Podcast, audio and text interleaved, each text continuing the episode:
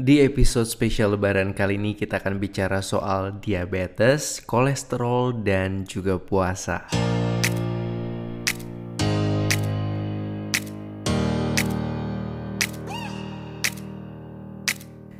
Hey halo pendengar, selamat datang di podcast Opname, obrolan awam seputar medis. Bersama saya Dr. Marco Vidor yang akan menjawab pertanyaan Anda seputar kesehatan dan mengajak Anda untuk melihat lebih dekat mana mitos dan mana fakta di dunia kedokteran.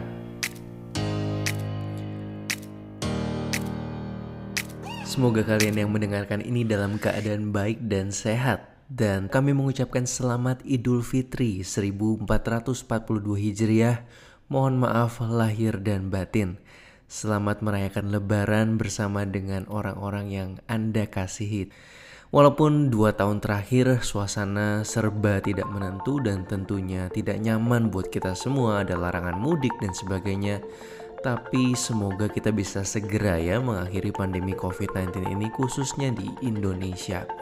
Nah kali ini bertemakan lebaran Kita akan ngobrol soal kolesterol, diabetes ya Seperti kita tahu baru beberapa hari yang lalu komedian Sapri Pantun meninggal dunia karena komplikasi akut dari diabetes Dan di akhir nanti ada tips yang juga menarik masih berkaitan dengan puasa Yuk langsung kita mulai Baru saja komedian Sapri Pantun meninggal dunia karena komplikasi akut dari diabetes. Kalau Anda sempat ngikutin beritanya, itu ada asistennya tuh yang kasih kesaksian di infotainment. Katanya waktu gula darahnya pertama kali Sapri masuk ICU gula darahnya sampai seribu lebih. Nah kok bisa sih orang mengalami komplikasi dari diabetes? Yuk kita bahas. Diabetes itu kita tahu penyakit gula dan memang selalu dicanang-canangkan tuh yuk selalu kontrol gula darah. Kenapa? Karena bisa terjadi dua hal nih yang kita nggak mau. Ada yang namanya komplikasi yang sifatnya akut seperti diabetik ketoasidosis atau ada juga yang disebut dengan hyperglycemic hyperosmolar state. Dan ada juga yang namanya komplikasi jangka panjang. Nah, kalau komplikasi yang jangka panjang ini memang terbentuknya dalam waktu yang cukup lama, bertahun-tahun. Tapi kalau gula darahnya tidak terkontrol, bisa jadi lebih cepat loh terjadinya teman-teman. Nah komplikasi jangka panjang tuh apa aja? Mungkin pernah dengar ya, ada gangguan ginjal karena diabetes. Ada juga gangguan saraf tepi, gangguan pembuluh darah tepi, juga karena diabetes. Dan juga bisa ada gangguan penglihatan, tepatnya pada retina mata pada orang-orang yang gula darahnya tidak terkontrol. Nah, tapi yang mau kita highlight di sini lebih kepada komplikasi akut nih. Diabetes ketoasidosis itu sebenarnya keadaan di mana gula darah cukup tinggi ya biasanya bisa 200 sampai 400 itu karena adanya proses yang disebut dengan ketosis atau pembentukan badan keton perlu kita pahami nih bahwa pada penderita diabetes gula darah itu banyak adanya di plasma darah. Gula darah ini tidak bisa dipakai dan tidak bisa masuk ke dalam sel. Padahal yang butuh gula sebagai energi itu kan intrasel sebenarnya. Kalau gulanya adanya di darah tidak masuk ke dalam sel, otomatis tubuh kita pikir kita kekurangan gula. Padahal gulanya tinggi tapi adanya di plasma darah. Nah inilah yang sebenarnya terjadi. Sama sebenarnya saat kita seperti sedang puasa. Ketika kita sedang berpuasa, kita tidak makan, tidak minum, tidak ada intake kalori, maka tubuh kita mulai tuh membentuk proses yang namanya gluconeogenesis, pembentukan gula yang dilakukan oleh liver. Lalu lama kelamaan mulai ada pemecahan protein dan juga lemak. Nah di sinilah terbentuk yang namanya badan keton. Nah pada penderita diabetes ketoasidosis badan keton ini dibentuknya berlebihan sehingga apa aja gejala yang mungkin timbul. Biasanya si penderita akan dalam keadaan sakit berat, tampak sesak napas, napasnya cepat dan juga dalam. Dan biasanya nih orang yang mengalami komplikasi akut diabetes ini sebelumnya sempat mengalami infeksi. Infeksinya bisa apa aja, bisa infeksi paru seperti pneumonia misalnya atau infeksi lain misalnya di kulit.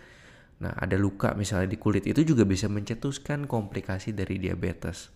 Nah, kalau sudah begini, maka yang harus dokter lakukan adalah mengontrol nih gula darahnya, status hidrasinya, artinya status cairan di dalam tubuhnya apakah dalam keadaan dehidrasi itu biasanya. Jadi perlu diberikan infus segera.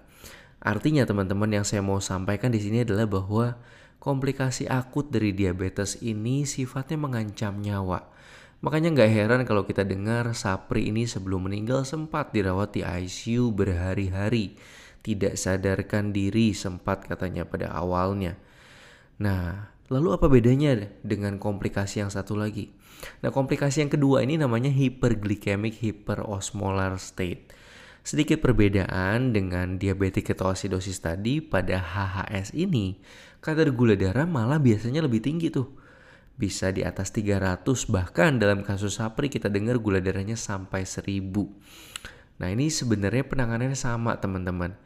Perlu diperbaiki status cairan tubuh dan baru nanti mau dicapai adalah kontrol dari gula darah si pasien ini.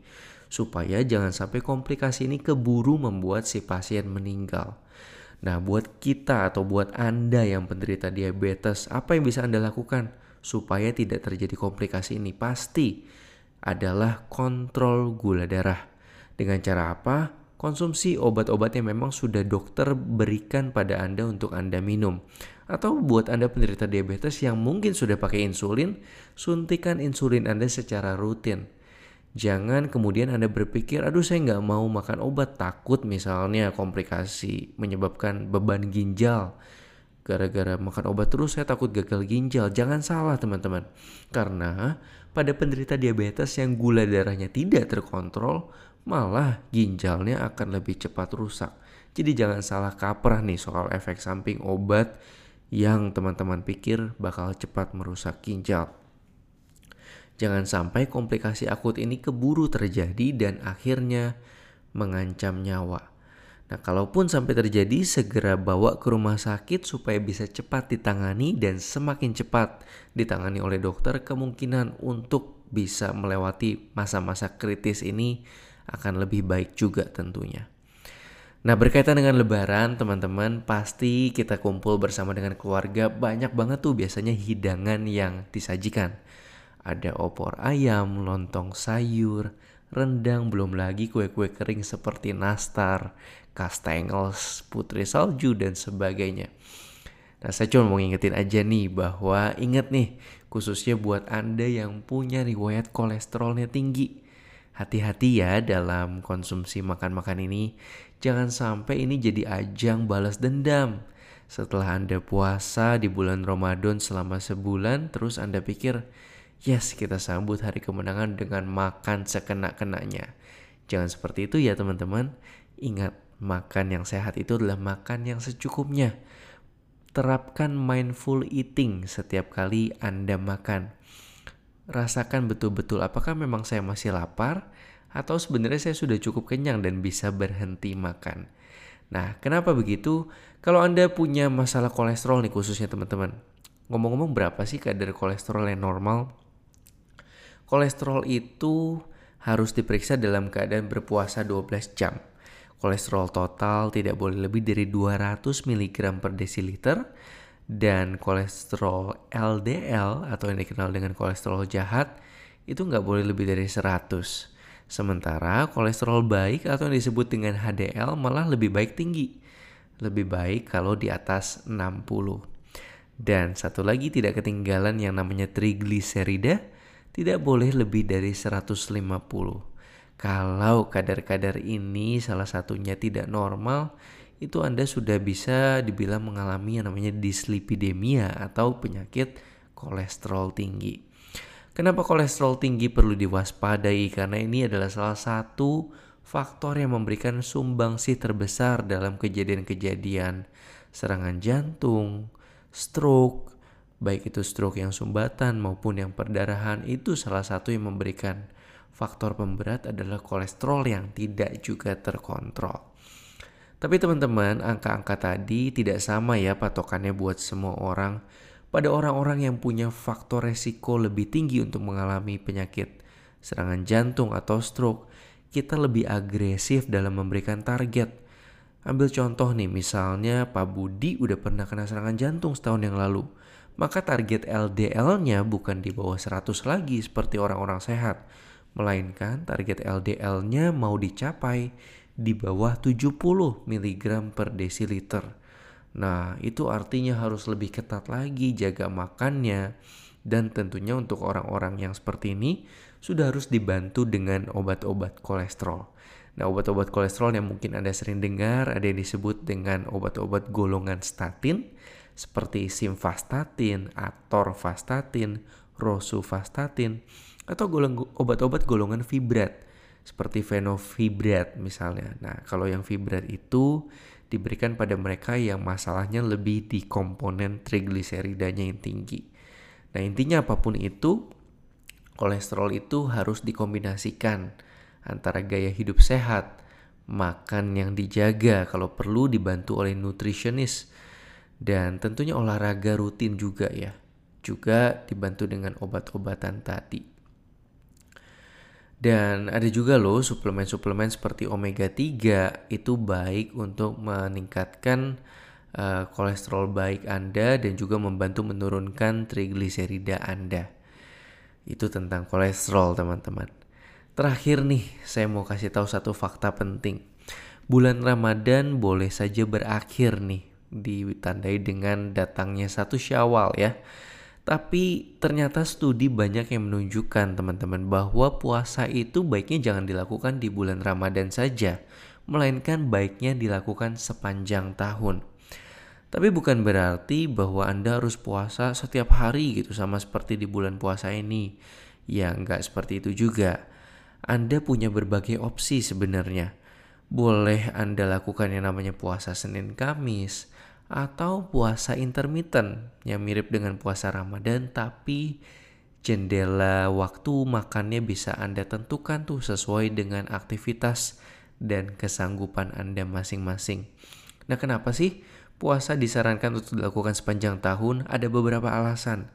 Intinya pada mereka yang melakukan puasa sepanjang tahun ada kontrol dari metabolik yang lebih baik. Apa tuh maksudnya kontrol metabolik? Gula darah lebih terjaga di kadar yang normal, kadar kolesterol lebih terjaga juga di rentang normal, dan otomatis kalau hal-hal ini semuanya terjaga, resiko kita untuk terkena penyakit-penyakit yang berkaitan dengan metabolik seperti diabetes, penyakit jantung, penyakit stroke, semuanya tentu akan berkurang jauh dibandingkan dengan orang-orang yang tidak menjalankan puasa sama sekali. Nah, itulah pesan yang mengakhiri episode singkat kali ini. Teman-teman, saya titip pesan untuk kita selalu jaga kesehatan. Uh, bulan Ramadan telah berakhir, tetap kita beraktivitas dengan memperhatikan uh, protokol kesehatan karena pandemi COVID-19 belum selesai. Apalagi dengan uh, habis lebaran nih, walaupun sudah ada larangan mudik, masih banyak ternyata yang memaksa untuk mudik jadi kita harus waspada, jangan sampai kita mengalami seperti yang dialami oleh India, tsunami COVID-19 yang begitu mengerikan. Salam sehat semuanya dan stay safe ya.